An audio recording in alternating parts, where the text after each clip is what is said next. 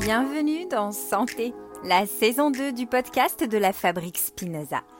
L'Observatoire Spinoza, la branche recherche de la Fabrique Spinoza, publie une étude intitulée Santé positive, guide des déterminants scientifiques aux citoyens, professionnels et institutions. Cette étude explore le potentiel santé de déterminants sous-estimés, tels que les émotions et les relations, le rôle du travail ou de la ville, la place de l'art ou de la nature. Une approche de santé globale et une éthique du care destinée à renforcer notre engagement pour la santé et permettant de gagner jusqu'à une décennie d'espérance de vie. L'étude est en libre accès sur le site de la Fabrique Spinoza. En lien avec celle-ci, le podcast Santé invite des personnes inspirantes pour éclairer ces enjeux. Bonjour à tous et bienvenue dans ce nouvel épisode. Je me présente, je suis Julie Artis, facilitatrice en qualité de vie au travail et fondatrice du podcast Génération CHO, un podcast qui ose parler de bonheur au travail. En tant que passeur du bonheur au travail de la fabrique Spinoza et très engagée dans la prévention de la santé physique et mentale au travail pour rendre nos vies professionnelles sereines, apaisées et plus épanouissantes, je suis très heureuse de vous accompagner dans cet épisode. En lien avec l'étude de la fabrique Spinoza Santé Positive, nous allons voir dans cet épisode comment optimiser sa santé grâce à l'approche globale que propose la médecine intégrative. Nous aborderons aussi les effets de l'environnement sur la santé des individus et nous vous partagerons quelques pratiques pour vous donner envie de prendre soin de votre santé. Et pour en discuter, j'ai le plaisir de vous présenter mon invitée, Alice Guyon. Bonjour Alice. Bonjour Julie. Alors Alice, vous êtes directrice de recherche au CNRS à l'Institut de pharmacologie moléculaire et cellulaire, l'IPMC. Vous avez fait des recherches en neurosciences et concernant les interactions entre système nerveux et système endocrinien et immunitaire dans les conditions physiologiques et pathologiques. Euh, vous vous êtes notamment concentré aussi sur les effets de l'enrichissement de l'environnement. Vous êtes d'ailleurs l'auteur du livre Comment enrichir son environnement pour aller mieux aux éditions Ovadia. Et vous êtes aussi intéressé à la médecine intégrative, une branche de la médecine avec une approche globale sur l'optimisation de la santé. Et vous avez à cœur aujourd'hui de démocratiser cette approche de la santé et on va en parler ensemble. Alors, un grand merci déjà Alice d'être euh, présente sur ce podcast qui, je le rappelle, a fait écho à l'étude santé positive de la fabrique Spinoza à laquelle vous avez contribué. Peut-être pour euh, lancer euh, notre échange ensemble comme première question, j'aimerais vous demander quelle est votre définition d'une santé positive. Hmm. Ben, pour moi, je dirais que la santé positive, c'est avant tout être bien avec soi et avec les autres, dans son environnement. Et aussi, je pense que c'est important de donner du sens à ce que l'on vit, d'être vraiment à l'écoute de soi, prendre soin de soi et des autres, euh, et également des autres êtres vivants. Parce que dans l'optique d'une santé One Health, comme on dit, hein, une seule santé, on est étroitement connecté et interdépendant des plantes, des, autres animaux. Et, donc, si on ne prend pas soin également de, notre environnement, des autres êtres vivants, ça, nous retombe dessus. Et, donc, pour moi, la santé positive, c'est tout ça. C'est vraiment euh, être ouvert à, tout notre environnement, aux autres, êtres vivants, pour, euh, pour non seulement s'écouter, mais aussi écouter euh, tout ce qui est autour de nous en interdépendance. Alors, je, rebondis sur le, terme One Health que vous avez euh, évoqué. J'avais prévu de vous poser la question plus tard, mais peut-être ça peut être intéressant de, l'évoquer. Euh, est-ce que vous pouvez définir un petit peu plus cette notion de une seule santé? Ben, En fait, l'idée est que pour vivre, nous avons besoin de respirer de l'air, de boire de l'eau, de manger euh, des animaux et, et des végétaux et que si l'air est pollué, si l'eau est polluée, si, les, animaux sont pleins d'antibiotiques, d'hormones de stress et si euh, les végétaux sont pleins de pesticides et d'insecticides, très tôt ou tard, ça va, ça va nous rendre malades. Et donc, il nous incombe de faire en sorte que euh, l'eau reste pure, que l'air reste pur, et, c'est un petit peu notre responsabilité d'humain euh, en conscience et d'essayer d'avoir une agriculture euh, la plus raisonnée possible, euh, voilà, biologique, euh, sans l'utilisation de pesticides et d'insecticides, si possible éviter les, élevages intensifs qui, sont source de stress pour les animaux, qui ne sont pas du tout éthiques et qui en général, utilisent beaucoup d'antibiotiques, qui créent des résistances aux antibiotiques. Et le résultat, c'est que ça nous retombe dessus aussi, parce que le jour où on est malade, ben, les antibiotiques ne fonctionnent plus sur nous, parce qu'on a consommé beaucoup d'antibiotiques en mangeant de la viande, par exemple. Donc voilà, c'est une approche globale en santé qui implique non seulement de prendre soin de notre propre santé, mais aussi de celle de l'environnement et des autres êtres vivants. Mmh. C'est très intéressant. Donc, ça, veut dire que oui, effectivement, si on veut être en bonne santé, il faut que l'environnement, finalement, soit aussi euh, autour de nous euh, en, bonne santé. Qu'est-ce que vous pensez euh, des. Avant qu'on rentre un peu plus dans le vif du sujet de ce qu'est la médecine intégrative, votre regard aujourd'hui sur les approches de soins actuelles, qu'est-ce que vous pensez de cette façon qu'on a d'aborder la santé dans notre société aujourd'hui?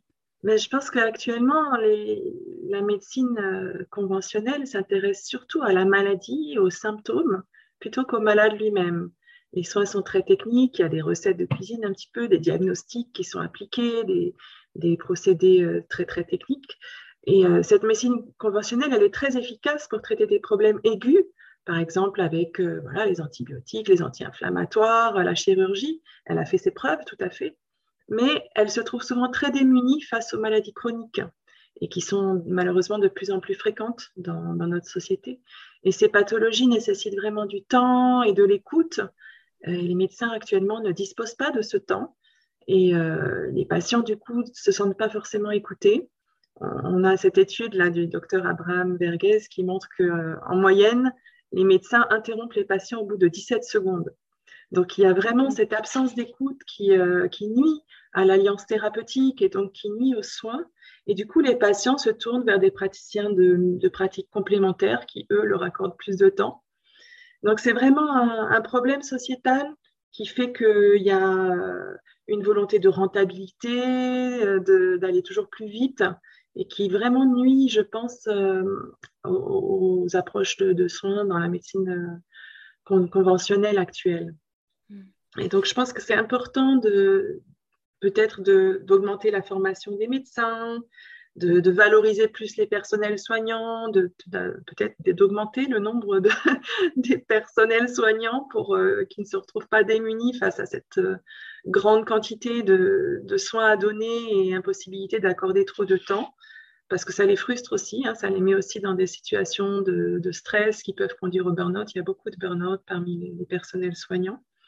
Et aussi, on peut euh, encourager l'autonomie des patients pour qu'ils se prennent en charge et du coup qu'ils se voilà, ils s'accordent eux-mêmes euh, du, soin pour éviter au personnel soignant d'être trop débordé.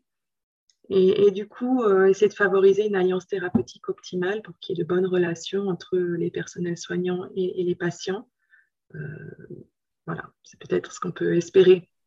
J'ai l'impression que notre approche de la santé en tant qu'individu, elle n'est pas forcément préventive aussi. On attend d'aller mal pour commencer à prendre soin de soi. Alors, je ne sais pas si on peut généraliser à tous les individus, mais bon, c'est vrai qu'on attend d'aller euh, voir un kiné pour, euh, parce qu'on a mal au dos, au lieu de peut-être se demander comment on pourrait faire pour euh, prévenir ce mal de dos et qu'il n'arrive pas. Est-ce que, est que du coup, c'est notre société qui veut ça? C'est nos modes de vie qui fait qu'aussi, en tant qu'individu, on ne prend pas suffisamment de temps pour euh, prendre soin de soi? Et oui, et puis on, a vraiment abordé la santé d'une manière très, très matérialiste dans notre société, très cartésienne, très mécanistique, comme si on était une machine. Mm. Et on a un peu oublié qu'on n'est on pas que matière, hein. on est surtout euh, vibration, énergie, information. On a un esprit.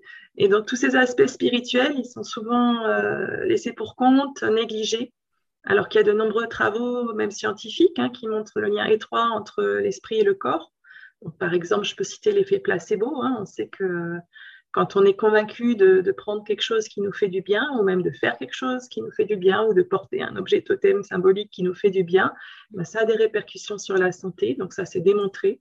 Et on sait aussi que quand on prend un médicament, il y a un très fort pourcentage dans cette prise de médicaments actifs de l'effet placebo quelquefois 50 à 60% de l'effet, c'est un effet placebo. Et donc, euh, les médecins, d'ailleurs, y ont recours assez souvent pour, euh, dans un premier, une première intention, encourager le patient à aller mieux, on lui prescrit un placebo. Il y a même une approche maintenant qui euh, s'appelle Open Label Placebo, c'est-à-dire qu'on donne un médicament à la personne, enfin, on donne un placebo à la personne en lui disant que c'est un placebo, donc elle est au courant, et ça marche quand même.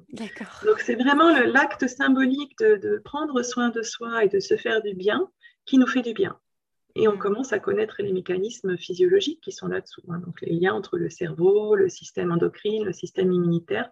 On peut, par l'intention, stimuler notre système immunitaire. Ah, c'est génial. Ça veut dire que finalement, dès qu'on porte l'intention de se dire je vais me faire du bien, alors le corps a ce pouvoir euh, d'auto-guérison et de, de, de, de, régénération. Euh, Exactement. Bon, c'est toujours dans une certaine limite, bien sûr. Hein. on n'est pas tout puissant, mais on peut en tout cas potentialiser, favoriser la guérison par euh, la volonté de guérir et, en, voilà, en se mettant une petite crème d'arnica ou, euh, ou euh, voilà, en se faisant un petit bisou magique ou n'importe quoi. tout ce qui peut aider à potentialiser une guérison. Et à ça marche dans l'autre sens aussi, c'est-à-dire l'effet nocebo existe c'est-à-dire, si on prend quelque chose dont on pense qu'il va nous faire du mal, ou si par exemple on, sait qu'on est exposé à des ondes et on pense que ça peut nous faire du mal, on peut se rendre malade. Hmm. Donc, euh, il faut aussi voilà, savoir que ça marche dans, les deux sens et être vigilant de ne pas avoir des pensées d'inquiétude, de, peur qui peuvent euh, contribuer à vraiment nous rendre malades. Hmm. On sait par exemple dans, dans la crise du Covid, hein, il y a eu des études qui ont été faites sur les vaccins et il y avait une étude qui a montré que sur deux groupes, un injecté avec le vaccin et un injecté avec euh, un placebo, donc juste du sérum physiologique, il y a eu des effets euh, nocebo très forts dans le groupe qui a été injecté euh, par le sérum physiologique. Donc il y avait autant d'effets secondaires chez, pratiquement chez les injectés avec du sérum physiologique que chez les injectés avec du vaccin. Ah une grande partie des effets secondaires observés peuvent être dus à la peur qu'on a de voir apparaître des effets secondaires. Mm. Et même dans les cas de Covid long, il y a une étude scandinave qui montre aussi que beaucoup de, Covid long sont dus à des effets nocebo. Donc les gens ont tellement peur d'avoir des, effets secondaires suite au fait qu'ils ont eu le Covid qu'ils finissent par se rendre malades et tomber vraiment malades. Ah oui, c'est hyper intéressant. Donc, euh, attention à la puissance du mental finalement aussi euh, par rapport à, notre santé globale. Alors, ça me fait penser tout ça aussi à l'adage euh, les antibiotiques, c'est pas automatique. Et c'est vrai que mm, bien souvent, quand on va voir notre médecin généraliste pour une pathologie, la première des choses, ça va peut-être de prescrire un antibiotique, un antidouleur, un anti-inflammatoire.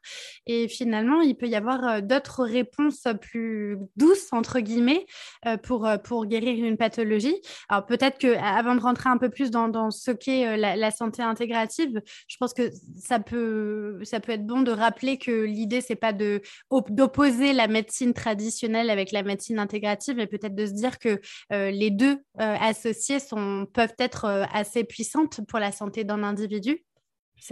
En fait, quand on parle de santé intégrative, on parle d'association entre la médecine conventionnelle et toutes les pratiques non conventionnelles ou complémentaires.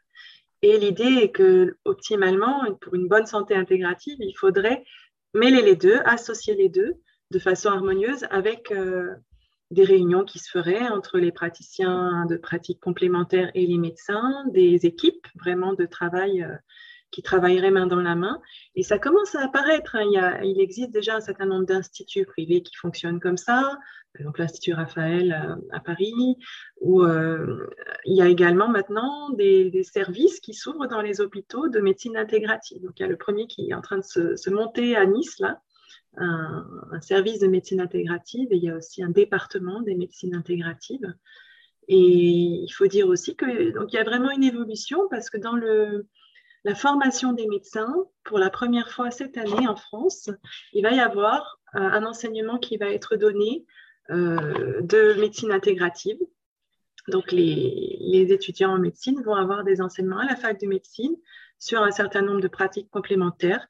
pour l'instant, c'est seulement la méditation, euh, l'hypnose, la médecine manuelle comme l'ostéopathie, l'acupuncture et l'art-thérapie mais on peut espérer que voilà, avec le temps, ils, auront la connaissance d'autres pratiques et peut-être pourront se former également à ces pratiques.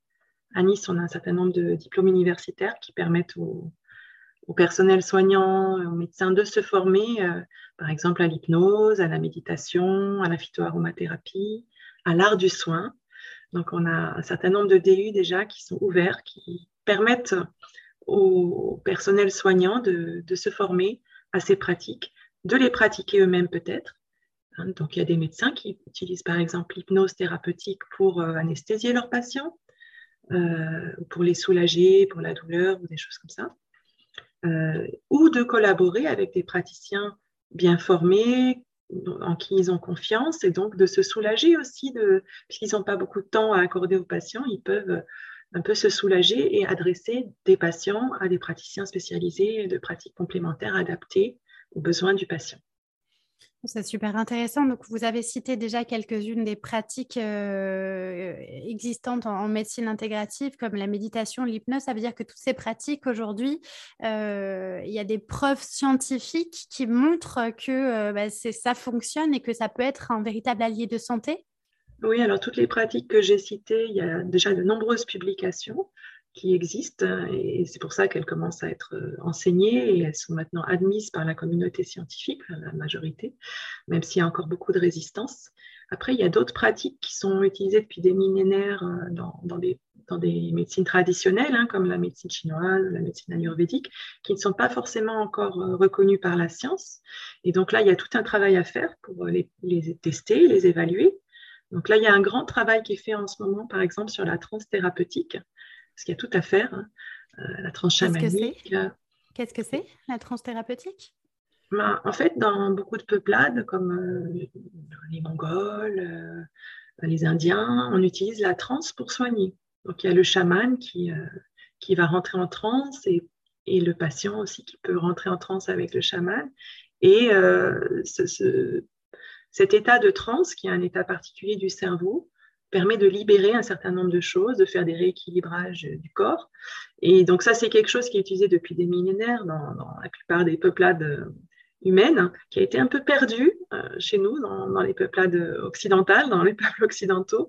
Et à l'heure actuelle, grâce aux travaux notamment de Corinne Sombrin et d'un laboratoire qui s'appelle Transscience Institute, il commence à y avoir des travaux qui sont faits avec des scientifiques hein, sur euh, les états de transe pour essayer de voir euh, qu'est-ce qui se passe au niveau du cerveau et sur quelle indication ça pourrait être efficace pour, pour traiter les patients qu'on n'arrive pas forcément à soigner avec d'autres approches. Mmh, c'est intéressant. Alors, ça, ça touche même à un domaine presque spirituel, en fait, euh, cette, euh, cette approche-là, et qui, du coup, peut être parfois euh, dérangeante, peut-être pour un corps médical un peu très ancré à des choses très, scientifiques. Est-ce que vous avez le ressenti qu'aujourd'hui, la médecine s'ouvre vraiment à ça? Alors, vous avez parlé d'endroits de, de, qui, qui s'ouvrent à ces pratiques-là, ou est-ce qu'on en est en France véritablement? Par rapport peut-être à d'autres pays euh, du monde Il y a beaucoup de résistance en France, hein, toujours euh, parce qu'on a cet héritage de Descartes très cartésien, justement, très matérialiste. Et, euh, et, ça crée des peurs. Donc vraiment, ça cristallise des peurs, c'est très clair. Donc la France est très en retard, par exemple, par rapport aux États-Unis, à l'Allemagne, à la Suisse, où ces pratiques sont déjà beaucoup plus largement utilisées. Mais je suis assez optimiste parce que je pense qu'on est en train de peu à peu rattraper le retard. Il y a vraiment une volonté de réconcilier justement euh, par une approche scientifique euh, les gens qui ont peur avec ces pratiques, hein, en leur prouvant que, c'est efficace, que c'est sans danger ou pas d'ailleurs. Enfin, il y a vraiment des études à faire sur, euh, les, effets secondaires possibles de ces pratiques, les risques potentiels de ces pratiques. Euh, il y a des pratiques qui, sont utilisées depuis des millénaires qui pour autant ne sont pas efficaces, donc c'est bien de le savoir aussi. Donc toutes ces études sont vraiment importantes et, moi je fais partie de la nouvelle société savante qui s'est créée pour étudier justement ces interventions non médicamenteuses, la NPIs, la Non-Pharmacological Intervention Society, donc Société savante des interventions non médicamenteuses. Et je pilote le pôle recherche de, cette euh, société savante avec Emeline Descamps, une autre chercheuse.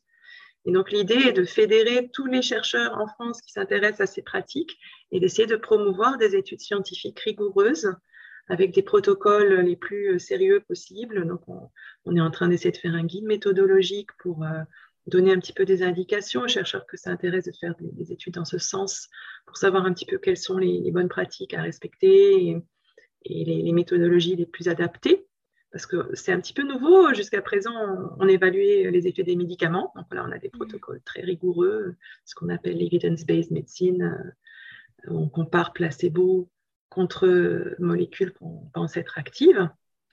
Mais là, quand on veut tester euh, les effets de la méditation, par exemple, ben, la personne qui médite, elle sait qu'elle médite, donc il n'y a pas d'effet placebo, il faut trouver d'autres euh, groupes contrôle. Donc il y a voilà, tout un travail à faire d'étude de, ces pratiques tout un travail à faire de, contrôle, un petit peu de la formation des praticiens pour s'assurer que, les gens ne sont pas des charlatans, qu'ils ont été bien formés, que, que c'est des gens sérieux et qu'on puisse adresser les patients à ces personnes.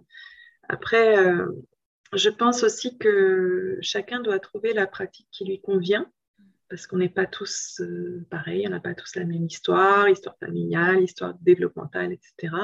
On n'a pas tous les mêmes euh, compétences. Et donc, euh, il y en a qui, euh, seront plus sensibles à faire du tai chi, d'autres à faire de l'activité physique et sportive. Euh, donc, chacun doit aussi trouver la, pratique qui, lui convient le mieux en fonction de ses problématiques et de ses goûts, de ses motivations. Alors, en faisant quelques recherches euh, sur la médecine intégrative, j'avais lu que euh, cette approche-là était particulièrement intéressante pour euh, soigner des pathologies chroniques, contrairement à la médecine traditionnelle qui parfois avait un peu de mal justement à, trouver des solutions médicamenteuses pour guérir les patients. Est-ce que, vous confirmez ça? Oui, tout à fait. Il y a des exemples, même au sein du CHU de Nice. Je peux vous donner l'exemple de l'hypnose thérapeutique qui est utilisée pour traiter les cystites récidivantes. C'est un travail que fait Véronique Mondin. Et elle a fait une étude euh, un peu pilote là, où elle montre qu'en utilisant l'hypnose et l'auto-hypnose chez les patientes, euh, elle arrive à, régler 80% des problèmes de cystite récidivante. Donc, c'est des personnes qui prenaient des antibiotiques 6 à 7 fois par an, qui, étaient continuellement euh, handicapées vraiment par ces cystites et grâce à l'hypnose et à une pratique qu'elles s'approprient, hein, elles deviennent autonomes, elles peuvent pratiquer de l'auto-hypnose. Donc elles se rassurent par rapport à leur maladie, elles reprennent confiance, elles mettent leur attention ailleurs que sur leur maladie. Mmh. Et peu à peu, euh, bah, les problèmes disparaissent ou deviennent beaucoup moins handicapants en tout cas. Mmh. Ça, c'est un exemple, mais, il y a plein d'exemples de. moi, je peux vous dire que sur moi-même, hein, je peux donner mon exemple personnel. J'avais beaucoup de, maladies chroniques comme de l'asthme, de l'eczéma, des migraines, euh, dont j'arrivais pas à me débarrasser du tout par des approches euh, médicamenteuses. Et quand j'ai découvert euh, la méditation, le tai chi, le qigong, toutes ces approches aussi de, contact avec la nature, de retour vers soi-même, tout ça a disparu et j'ai plus aucun problème. Donc euh, c'est vraiment ça qui m'a aussi amené à, m'intéresser à ces pratiques. Hein. C'est mon expérience personnelle. Puis je pense que c'est valable pour tout le monde. Quand on, vit soi-même quelque chose, on se sent beaucoup plus concerné. Et, donc j'invite vraiment les personnes à, essayer ces pratiques parce que il n'y a que par l'expérience en fait qu'on peut se rendre compte des bénéfices. Euh, si on vous dit euh, dans votre mental des tas de choses, même avec beaucoup de démonstrations scientifiques, euh, ça ne suffit pas. Il faut vraiment l'expérimenter. Mmh, c'est super intéressant. Puis il faut se rappeler aussi peut-être que la maladie, c'est le mal qui dit quelque chose et peut-être euh, chercher aussi ce que, euh, ce que les symptômes veulent, veulent nous dire. Alors, euh, moi, à titre personnel, j'aime bien regarder parfois la symbolique émotionnelle d'une douleur dans le corps et parfois ça peut aussi être intéressant pour comprendre que peut-être il faut creuser autour du mental, des émotions, de certains blocages qu'on a ancrés en nous qui peut-être sont la cause, l'origine de, certaines maladies chroniques. Oui, tout à fait. On peut, être attentif au sens de, la pathologie qu'on a, hein, essayer de donner du sens. Euh, il y a Michel Audoul qui a écrit un très bon livre, Dis-moi où tu as mal, je te dirai pourquoi, euh, qui, pointe sur ces sujets-là. Alors, bon, il ne faut pas non plus euh, être trop systématique, mais on peut avoir l'esprit ouvert et s'intéresser à cette, cette, symbolique de pourquoi est-ce que la maladie a surgi à tel ou tel endroit de, mon corps Qu'est-ce que ça me dit? Et pour ce qui est de donner du sens, ça me fait penser à, Victor Frankl, qui, euh, qui, a beaucoup parlé de donner un sens à sa vie. Il a créé euh, la logothérapie. Donc, c'était un, psychologue qui a été interné dans les camps nazis pendant la Seconde Guerre mondiale, notamment à Auschwitz. Et il s'est rendu compte que les personnes qui arrivaient à survivre dans des conditions aussi terribles étaient celles qui avaient donné du sens à leur vie Et donc ce sens, ça peut être, par exemple, éprouver de l'amour pour quelqu'un et, avoir envie de revoir la personne. Donc ça, c'est un sens très puissant, mais ça peut être aussi avoir quelque chose qu'on a envie de réaliser dans la vie un projet de vie et euh, être euh, lui par exemple il avait un manuscrit qu'il voulait absolument publier euh, donc ça l'a vraiment maintenu à la vie.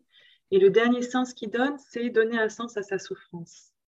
Donc ça c'est aussi dans la maladie ça, arrive quand on est malade mais quand on trouve un sens à sa souffrance ça peut nous aider à déjà aller mieux et peut-être même à guérir. Mmh ça me fait penser à finalement euh, se dire quel est, quel est le cadeau caché que je peux trouver derrière des difficultés et des épreuves qui finalement vont me permettre de, euh, d'évoluer, peut-être transformer mes, mes, modes de vie justement. Alors euh, évoquons peut-être un petit peu le, le, l'environnement, l'importance de l'environnement sur la santé des individus. Vous avez, vous avez fait des recherches et étudié justement les effets de l'environnement sur, sur notre santé. concrètement, l'environnement, bon, j'imagine que la réponse va être oui, mais est-ce qu'il a un vrai impact et est-ce qu'il y a des façons de, l'enrichir, de l'améliorer pour qu'il soit vecteur de bonne santé pour les personnes? Absolument. Moi, j'ai travaillé pendant 6 ou 7 ans sur euh, les effets de l'environnement enrichi chez la souris euh, dans un laboratoire. En fait, euh, en quoi ça consiste Enrichir l'environnement des souris. Ben, normalement, les souris, sont maintenues dans des cages qu'on appelle standards, où il n'y a pas grand-chose à faire. Elles ont juste à boire et à manger. Et elles sont peu nombreuses par cage, trois ou quatre. Et euh, le principe de l'enrichissement de l'environnement chez la souris, c'est de les mettre dans des grandes cages. Et ce sont des cages euh, qui sont équipées de tas de jouets. C'est un peu lune à part pour la souris. Hein. des roues d'exercice, des labyrinthes, des textures différentes, des couleurs. Elles sont plus nombreuses par cage, donc euh, elles peuvent interagir socialement et, recréer une hiérarchie. voilà, et on change les jouets régulièrement pour les stimuler. Donc, elles ont un ensemble de stimulations sensorielles, des stimulations motrices, puisqu'elles ont des roues d'exercice volontaires, et elles font des interactions sociales, contrairement aux, souris en, élevage standard. Et donc, euh, ce qu'on a regardé chez ces souris et beaucoup d'autres groupes hein, aussi l'ont fait, c'est les effets sur euh, le cerveau. Donc, on voit qu'il y a une très grande plasticité synaptique euh, chez ces souris. Elles sont beaucoup plus adaptables leur cerveau est beaucoup plus adaptable, donc elles apprennent plus vite, elles sont moins stressées, moins anxieuses. Et puis, euh, on s'est aperçu également que ça avait des répercussions sur leur système endocrine et sur leur système immunitaire. Donc, leur système immunitaire est beaucoup plus réactif. Par exemple, si on les vaccine, le vaccin est efficace beaucoup plus longtemps. Les cellules T mémoire survivent beaucoup plus longtemps. Et euh, si on les expose à des cancers, ben, soit elles ne les attrapent pas du tout, si on les, injecte, par exemple, avec des, cellules cancéreuses, il se peut qu'elles n'attrapent pas le cancer, contrairement aux, souris élevées en, environnement standard qui vont développer des cancers, où les tumeurs sont beaucoup plus petites. Donc, leur système immunitaire est quelque part boosté par le fait qu'elles sont constamment stimulées au niveau de leur cerveau, de leur système sensoriel, leur système moteur, et par le fait qu'elles ont des interactions sociales. Euh, comme elles sont moins anxieuses aussi, euh, moins dépressives, bah, du coup, elles ont moins de cortisol dans, le sang, elles sont euh, voilà, dans une disposition qui les protège un peu plus, un peu mieux contre euh, les agressions, les infections et les pathologies. Et alors, à l'échelle de, l'individu, du coup, tout ça euh, montre que ben, finalement, euh, notre environnement, si on vit dans un environnement qui est euh, plutôt positif, proche de la nature, etc., on va avoir tendance à être en meilleure santé. Ça veut dire d'ailleurs qu'on n'est pas tous égaux face, à, face, à, face au, au fait d'avoir une, une, bonne santé. Ceux qui vivent davantage peut-être en ville, qui travaillent beaucoup, vont avoir tendance à beaucoup plus stresser et donc peut-être avoir des mmh. pathologies plus fréquentes que des personnes qui vivent dans la nature euh, Bien sûr, je vous apprends rien en vous disant que le stress euh, peut générer des pathologies chroniques. Hein. Le stress va augmenter ce qu'on appelle l'inflammation de bas grade dans notre organisme. Est-ce que ce n'est pas le premier facteur d'ailleurs de maladie, le stress dans, la, dans notre société? Bah, Actuellement, c'est un facteur important. Après, mm. ce n'est pas le seul. Hein, dans, on considère que, que dans l'environnement, il, y a aussi voilà, l'alimentation, tous les comportements qu'on peut mm. avoir, euh, la sédentarité, les addictions, les problèmes de sommeil, la sociabilisation. Hein. si on est trop isolé, au contraire en promiscuité, etc., ça peut avoir des, influences. On considère que l'essentiel de la santé et de ce qui la renforce ou la fragilise à l'heure actuelle se situe hors du champ de la médecine. En fait. Donc, ce sont nos comportements, donc, ce dont je viens de parler, et également l'environnement. Donc, les comportements, on considère que ça, vaut à peu près pour 50% de, de la santé. L'environnement, ce serait à peu près 20%.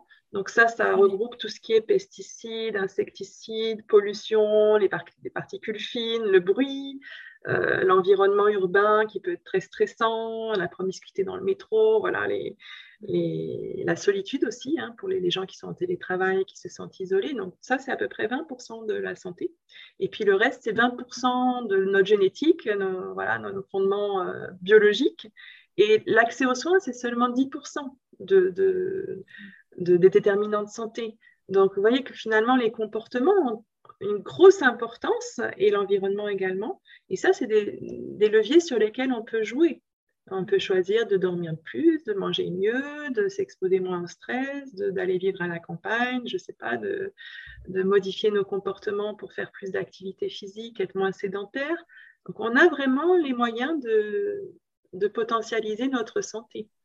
Oui, donc on, a une, en grosse partie euh, un pouvoir sur notre, sur notre santé. 50% effectivement de prédisposition pour être en meilleure santé, c'est assez, euh, assez énorme. Alors, est-ce que vous avez des, des, bonnes pratiques peut-être à, partager pour enrichir notre environnement euh, et le rendre plus vertueux et favorable par rapport à notre santé? Alors, on, a évoqué le, le, le contact avec la nature, par exemple. Est-ce qu'il y a d'autres choses?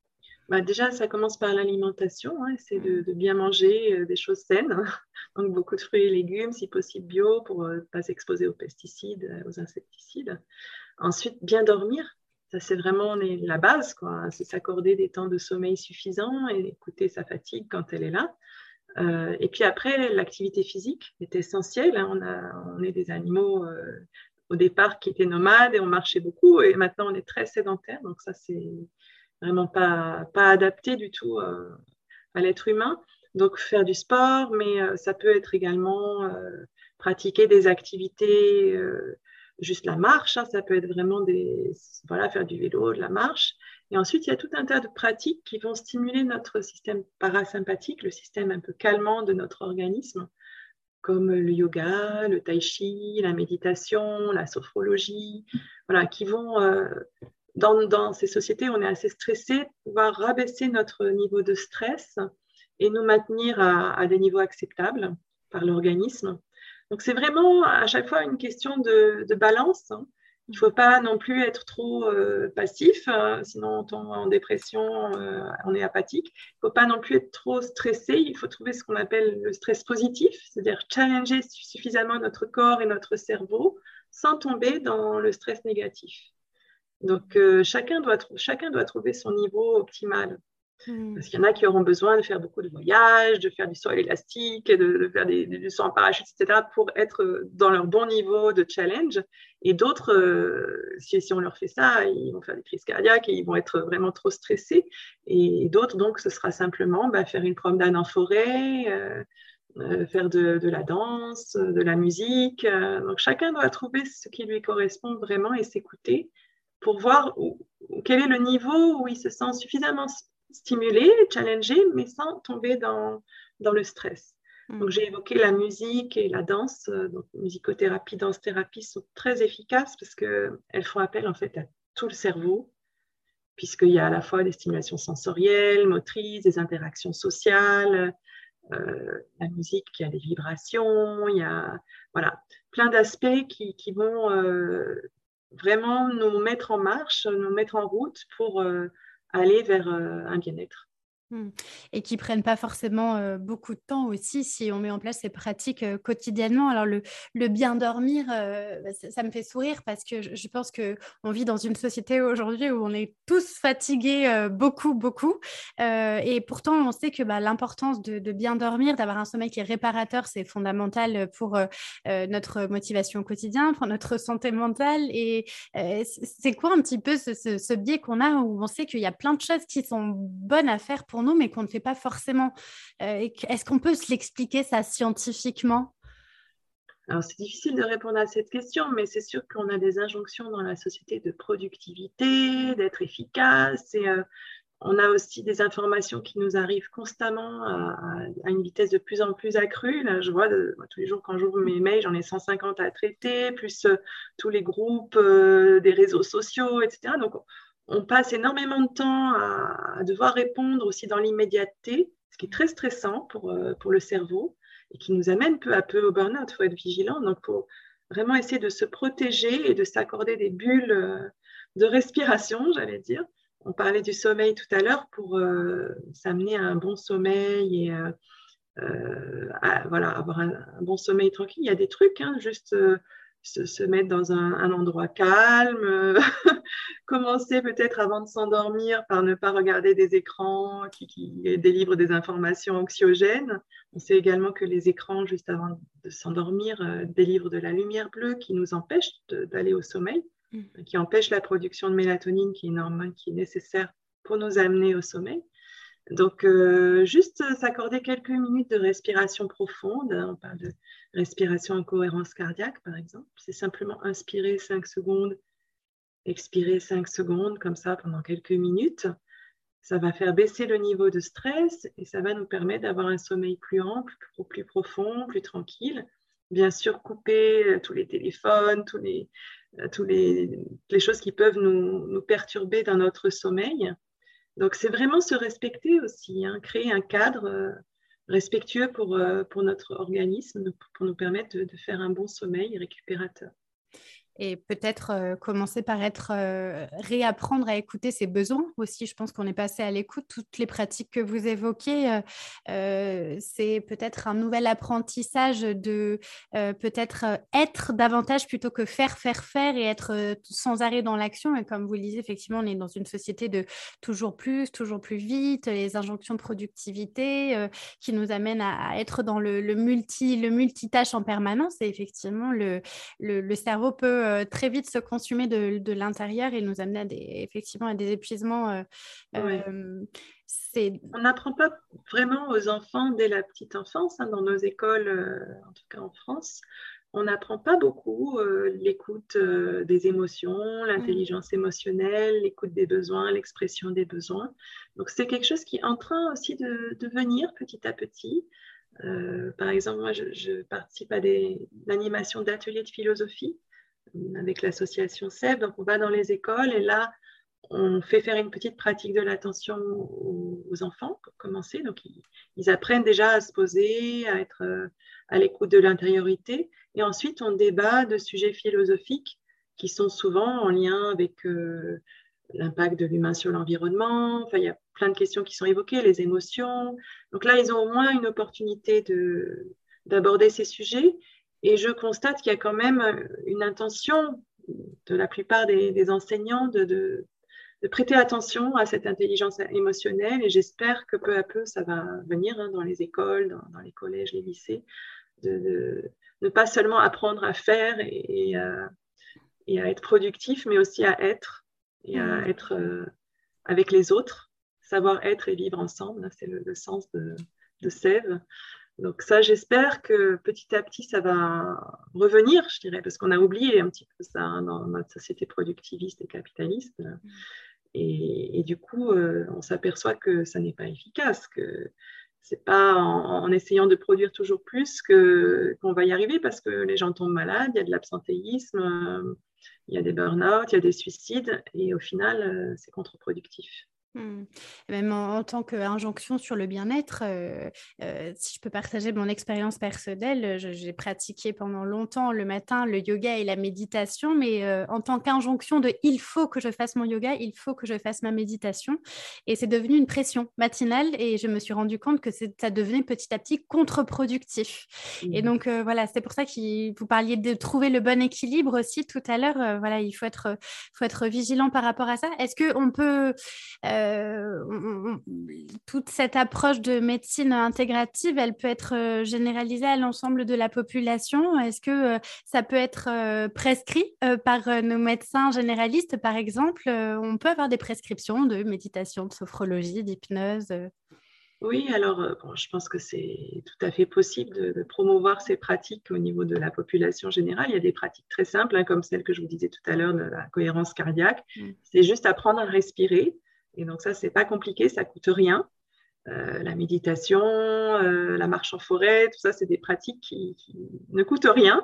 Et d'ailleurs, c'est un petit peu pour ça, je pense, qu'il y a des résistances de nos lobbies pharmacologiques euh, qui ne sont pas très contents que, que, les gens aillent mieux et se soignent sans que ça coûte rien à personne. Eh oui, vrai. Voilà. après, voilà, il faut quand même qu'il y ait une envie chez la personne de, de s'écouter et d'apprendre ces pratiques, de se les approprier.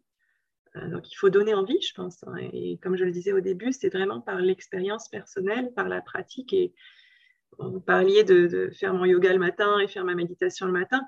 Euh, moi, je le fais tous les matins, mais ce qui me motive, c'est pas le il faut, c'est je sens que j'en ai besoin, eh je sais que ça va me faire du bien et qu'après j'en retirerai plein de bénéfices et donc j'y vais. L'intention fait toute la différence en voilà, tout à fait. Mm. Mais si un matin j'ai une priorité et que j'ai pas envie de le faire, ben je ne vais pas culpabiliser pour ça. C'est ok, je le ferai plus tard ou le lendemain ou, je ferai autre chose à la place et euh, c'est ok. Mm. Donc c'est aussi avoir beaucoup de bienveillance envers soi-même, de compassion envers soi-même.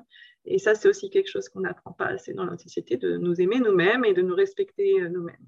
Mmh. Souvent, on, accorde beaucoup d'attention aux autres, on est toujours prêt à aider les autres et, soi-même, euh, on ne s'aide pas beaucoup, en tout cas souvent pas en priorité. Donc ça, c'est quelque chose aussi qu'il faudrait réapprendre euh, aux enfants, les tout petits, d'apprendre à être attentifs à, leur propre bien-être, leur propre santé. Est-ce que c'est possible une société sans plus aucun problème de santé? Bien sûr que non, on vieillit et la maladie fait partie de la vie. Hmm. Mais après, le, sens qu'on lui donne ou l'attention qu'on lui porte, euh, c'est ça qui fait toute la différence. On peut bien vivre avec une maladie. Hmm. Là, je suis en train de faire le, DU de l'art du soin, le diplôme universitaire de l'art du soin avec Jean-Michel Benatar. Et euh, on a visionné récemment une très jolie film qui s'appelle Flore sur euh, la maladie d'Alzheimer, en fait, donc une patiente atteinte de maladie d'Alzheimer qui, à la fin du film, vit très bien avec sa maladie elle a toujours sa maladie, bien sûr, elle, ne disparaît pas, mais euh, dans une approche où on la met dans la nature, on la remet dans un milieu qui pour elle est agréable, entouré de personnes aimantes et aidantes, ben, elle finit par euh, vivre bien avec sa maladie. voilà, on ne va pas supprimer les maladies, c'est sûr, mais euh, on peut avoir un autre regard sur elles. Hmm. C'est hyper intéressant. Alors, comment on pourrait euh, donner envie à ceux qui nous écoutent de prendre soin de leur santé et de, s'engager euh, peut-être euh, à, expérimenter une ou deux des pratiques que vous nous avez partagées pour, prendre soin de soi? Ben, Je pense que tout doit passer vraiment par l'expérience personnelle. Faut proposer aux gens d'essayer différentes pratiques pour qu'ils trouvent ce qui leur convient le mieux. Voilà, vous, disiez tout à l'heure, est-ce que les médecins peuvent prescrire euh, certaines pratiques euh, non conventionnelles, oui, on prescrit déjà de, l'activité physique adaptée. Par exemple, euh, dans le cas des dépressions, dans une première intention, le médecin peut prescrire de l'activité physique avant de prescrire des antidépresseurs. Donc, je pense que voilà, si les praticiens, si les médecins commencent à encourager les gens à faire ces pratiques, ça va rassurer les personnes aussi amener à essayer. Et l'idée est peu à peu que les patients arrivent à s'autonomiser et à faire un petit peu leur menu à la carte, voir euh, ce qui, dans leur emploi du temps, peut convenir, peut les aider, peut leur faire du bien. Et encore une fois, ça passe par euh, faire attention à son, alimentation, son sommeil, euh, ménager du temps pour des activités physiques. Ça peut être très simple, ça peut être juste prendre son vélo au lieu de sa voiture ou se garer un peu plus loin pour marcher un petit peu avant d'aller au travail. Euh, ça peut être prendre des pauses toutes les 10 minutes euh, de temps en temps pour, pour, euh, pour, bouger un petit peu, pour respirer. Et puis surtout, prendre le temps également d'avoir des activités sociales et culturelles. Je n'ai pas abordé cet, aspect-là, mais l'art, l'esthétique est également source de, de plaisir, de, de, relaxation, de joie et euh, peut participer vraiment, l'art-thérapie, la musicothérapie, la danse-thérapie peut participer également à, un retour à la santé ou à un maintien en santé. Mmh, nous avons d'ailleurs euh, réalisé un, épisode pour ce podcast avec Nathalie Bondil, qui est directrice euh, euh, du, de l'Institut du monde arabe à Paris, qui parle justement de l'importance de, de l'art comme pour, pour, justement nous aider à, aller mieux et qui peut-être parfois peut aider aussi à guérir de certaines pathologies. Donc c'est vrai que le, la reconnaissance du beau, la contemplation de la beauté, c'est des choses très importantes aussi pour, pour se faire du bien. Et oui, toutes ces pratiques, elles peuvent être préventives, elles peuvent soigner, mais elles peuvent même guérir. Hein. Il y a hmm. vraiment des effets thérapeutiques. Alors, euh, Alice, nous arrivons presque au bout de, cet épisode ensemble. J'aimerais vous demander peut-être quel est votre rêve pour euh, une évolution de, nos approches de santé et que peut-être, euh, du coup, toutes ces pratiques soient enfin reconnues et que tous les protocoles soient faits pour que ce soit validé pleinement par la science. C'est quoi votre rêve? Moi, mon rêve, c'est de retourner à plus de simplicité, à, retrouver notre vraie nature, notre écoute intérieure euh, et, vraiment être dans une approche de promotion de la santé et de prévention. C'est en train de, venir. Hein. Il y a des mutuelles, par exemple la mutuelle intérieure, qui met en place un projet de, promotion, prévention de la santé qui s'appelle Prévention plurielle. Donc, c'est amener aux gens des outils euh, pour mettre dans leur boîte à outils, pour leur permettre de, de prendre en charge et s'occuper de leur santé et d'être juste euh, attentif à leur santé avant même de tomber malade. Donc euh, voilà, ça passe par une alimentation de qualité, des activités physiques, euh, des activités culturelles et sociales, comme je l'ai dit. Et puis également la réduction des inégalités, parce que tout le monde n'est pas égal face à l'accès à, ces pratiques. Hein malgré tout, pour l'instant, la plupart de ces pratiques ne sont pas remboursées par la sécurité sociale. Donc, euh, l'idée, c'est également de, démontrer scientifiquement qu'elles sont efficaces pour les faire rentrer dans les parcours de soins et que par la suite, elles puissent être remboursées. Hein, le jour où on, vous rembourse euh, une session de sophrologie ou de méditation, ben voilà, c'est aussi quelque chose qui peut encourager euh, à aller vers ces pratiques. Donc, voilà, mon rêve, c'est ça, c'est que il y ait euh, un accès à tous de, ces pratiques, une prise de conscience de notre interdépendance et de, l'importance de se respecter, de partager. Et euh, d'expérience, j'ai pu constater que les personnes qui pratiquent euh, la méditation, le tai chi, le yoga, le qigong sont plus dans l'écoute des autres également, de même et des autres, et dans le partage. Donc, euh, ces pratiques peuvent aussi, en nous faisant aller mieux et en, nous faisant nous sentir mieux, faire aller mieux la société. Hmm, il y a cette reconnexion à soi, à l'autre et à la nature qui est, qui est en fait fondamentale euh, sur cette, euh, cette, approche de santé de façon globale. Et vous parliez de One Health tout à l'heure, on, y revient. là-dessus. C'est nos interdépendances. C'est ça. Merci beaucoup, euh, Alice, pour, euh, pour ce riche partage. Alors, euh, on l'a compris, hein, la, santé, la santé préventive, positive, la santé, elle est, elle est essentielle et de plus en plus d'études montrent à quel point aujourd'hui il est facile de l'améliorer au quotidien grâce à des pratiques simples comme la marche en nature, la méditation, la sophrologie, l'hypnose et j'en passe. donc, à vous maintenant de prendre en main votre santé. Pour ceux qui nous écoutent, Alice nous l'a rappelé, on a 50% de pouvoir d'agir euh, pour, euh, pour être en, bonne santé, au moins. Ouais. Au moins, parce qu'on peut aussi agir sur notre environnement. Oui, oui, oui. Donc, euh, donc voilà, il faut, il faut reprendre ce, pouvoir. En tout cas, un grand merci, Alice, pour, pour cet échange. on peut retrouver toutes, toutes vos actualités sur votre site où on partagera donc les ressources en détail de cet épisode. Et puis, bah, je vous souhaite en tout cas le meilleur pour continuer à démocratiser euh, toutes ces approches-là. Et pour ceux qui nous écoutent, je vous dis un grand merci d'être resté jusqu'au bout. Et je rappelle que vous pouvez retrouver euh, l'étude santé positive euh, à laquelle a contribué Alice sur le site de la Fabrique Spinoza. Je vous dis à très bientôt pour un nouvel épisode. Et d'ici là, prenez soin de vous. Merci Julie et merci la Fabrique Spinoza.